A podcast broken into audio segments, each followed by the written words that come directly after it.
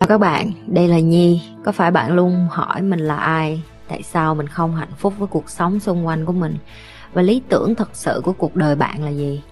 Đây là nơi mà Nhi sẽ chia sẻ cũng như trả lời hết tất cả những cái câu hỏi của các bạn, cũng như những trải nghiệm thực tế để giúp Nhi trở thành người hạnh phúc và thành công trong cuộc đời của mình, cũng như những cái trải nghiệm để giúp Nhi trở thành một life coach thành công, giúp những người trên thế giới. Và bây giờ Nhi đem nó về Việt Nam cho các bạn. Nếu các bạn đã sẵn sàng, hãy bắt đầu cùng Nhi với Postcard ngày hôm nay. Là muốn cho con của mình nó không có quan trọng bằng cấp và nó chỉ tập trung vô kỹ năng và tài năng. Mình là bậc làm cha làm mẹ, mình phải làm gương trước. Mình là cái người như vậy trước. Mình là cái người mà không có quan trọng cái chuyện là người có bằng cấp thì mới là người giỏi.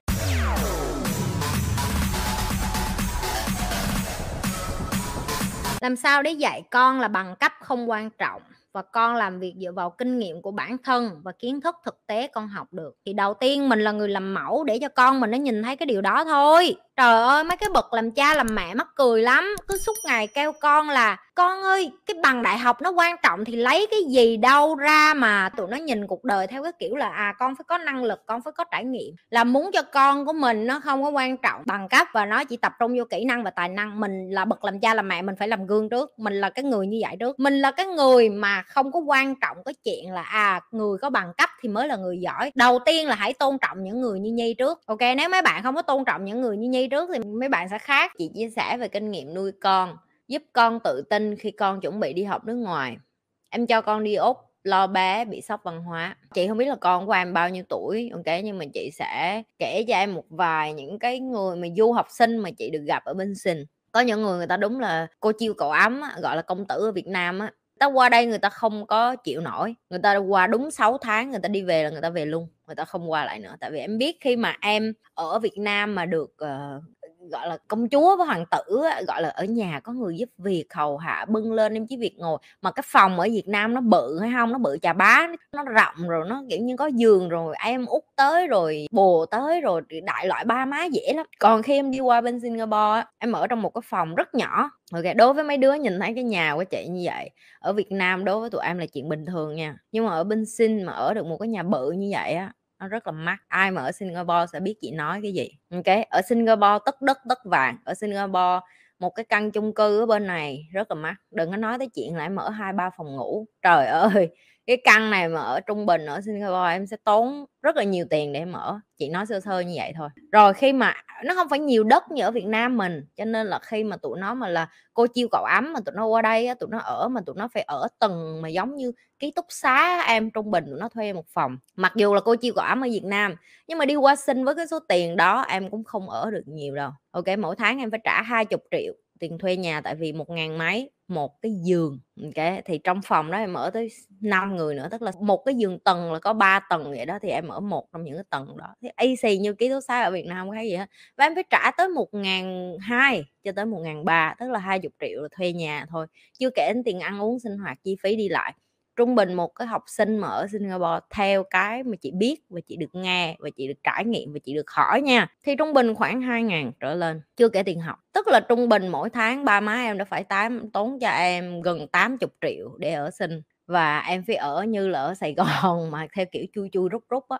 Thì chị hỏi em là nếu như em không có đủ quyết tâm và quyết liệt á, em ở đây em đâu cạnh tranh lại mấy đứa ở đây em. Nó có ba có má ở đây, nhà nó có ở đây, nó có tiền của chính phủ bảo trợ để đi học, trong khi những người đi du học qua đây người ta phải học quyết liệt hơn người bản địa nữa. Chị cũng tìm được những người thành công trong cái chuyện đi du học đó. Ví dụ như một trong những cái người mà đang thuê nhà của chị, thằng nhóc đó dễ thương lắm, chị rất là thích nó.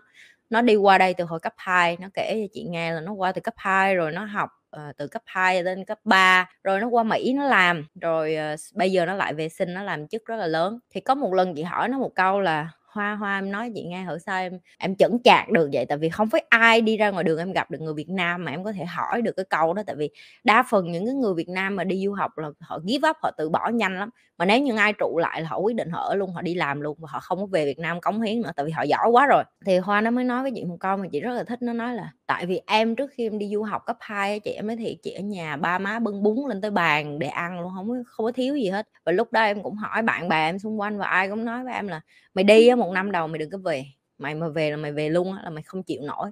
Và lúc đó em quyết tâm lắm chị, một năm đầu em không có bay về Việt Nam luôn, đến hết năm thứ hai cái Tết em không về luôn. Nó chịu đựng 2 năm ở đất khách quen người nó nói. Từ lúc đó em mới bắt đầu em đi về em không có còn bị cái cảm giác nhớ nhà, với không có còn sợ là ở nước ngoài nữa. Nó nói có những lúc em bệnh đó chị, nằm một mình trên giường, nhớ Việt Nam lắm chứ, thèm được ba mẹ chăm lắm, nhưng mà mình biết sao được, mình đi nước ngoài rồi mà nó là công tử hết nha mấy đứa. Nhà mà ba má mà cho tiền mà đi qua sinh mà học từ cấp 2 là em biết nhà là giàu cỡ nào rồi. Ok, nhà giàu ở Sài Gòn đó. Và bây giờ nó làm cho một cái công ty rất là lớn của Mỹ và đặt văn phòng ở Singapore. Thôi, đại loại là cái câu chuyện chị đang muốn nói cho em, nếu như em có con và sắp đưa con em đi nước ngoài, em phải có đủ dũng cảm để cho con em được trải nghiệm. Nếu nó đi về cũng đừng có trách nó.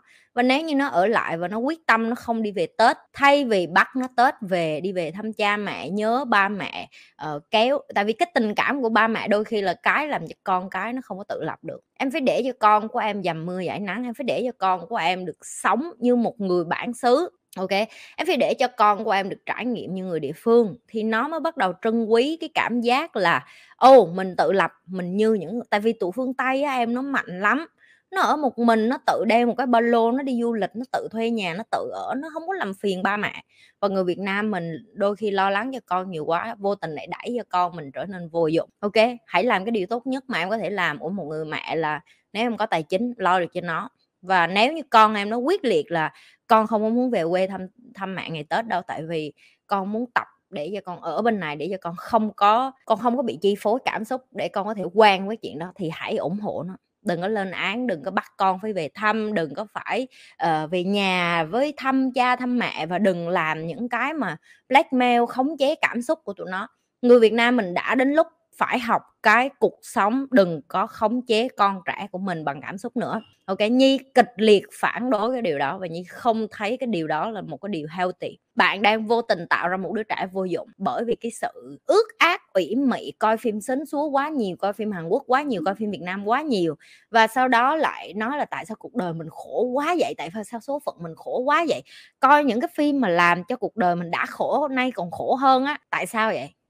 Rồi xong rồi mình tiêm nhiễm cái đó vô đầu con để cho con của mình nó khó để mà nó quyết liệt được trong cuộc đời đó. Rồi xong mình lại quay lại chửi ngược nó là nó thất bại, nó là cái đồ vô dụng. Không nên, là bậc làm cha làm mẹ mình phải educate, mình phải dạy mình làm sao để cho mình không để đưa ra, sinh ra cho con mình trở thành những cái phần tử, những cái thành viên, những cái con người thiếu trách nhiệm, yếu điệu, vô dụng hay là yếu kém. Nhi hoàn toàn không đồng ý và Nhi lên án cái chuyện đó. Một trong những cái mà Nhi rất là thích ở bên Sing đó là nó bắt con trai 18 tuổi tất cả phải đi nghĩa vụ quân sự hết. Dù em có đang ở nước ngoài, nó bắt em về, em không về em đi nghĩa vụ quân sự, nó bắt em đi tù. Ok, thì ngay cái luật pháp của họ quyết liệt với cái chuyện tập cho con nít trở thành một cái người trụ cột của quốc gia, trở thành một người đàn ông của gia đình, tập cho con nít bước từ cái tuổi vị thành niên đi qua một người lớn.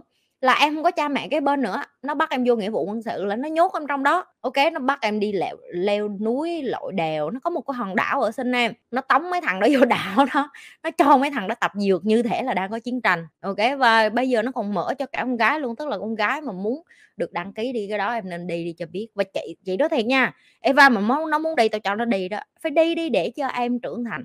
Đừng có khống chế cảm xúc con nít nữa, mình lớn hết rồi, đừng chơi trò đó nữa, chơi trò đó lầy lắm nha, được không? Rồi, người lớn, nếu như em đang sẵn sàng để cho con em đi nước ngoài, hãy cho nó đi, dang rộng vòng tay, mở cơ hội cho nó nha. Đừng có làm quá cái chuyện đó, hãy để cho nó được trở thành một đứa trẻ như phương Tây. Đừng có quên like, share và subscribe nếu như bạn là lần đầu tiên coi kênh của chị Nhi.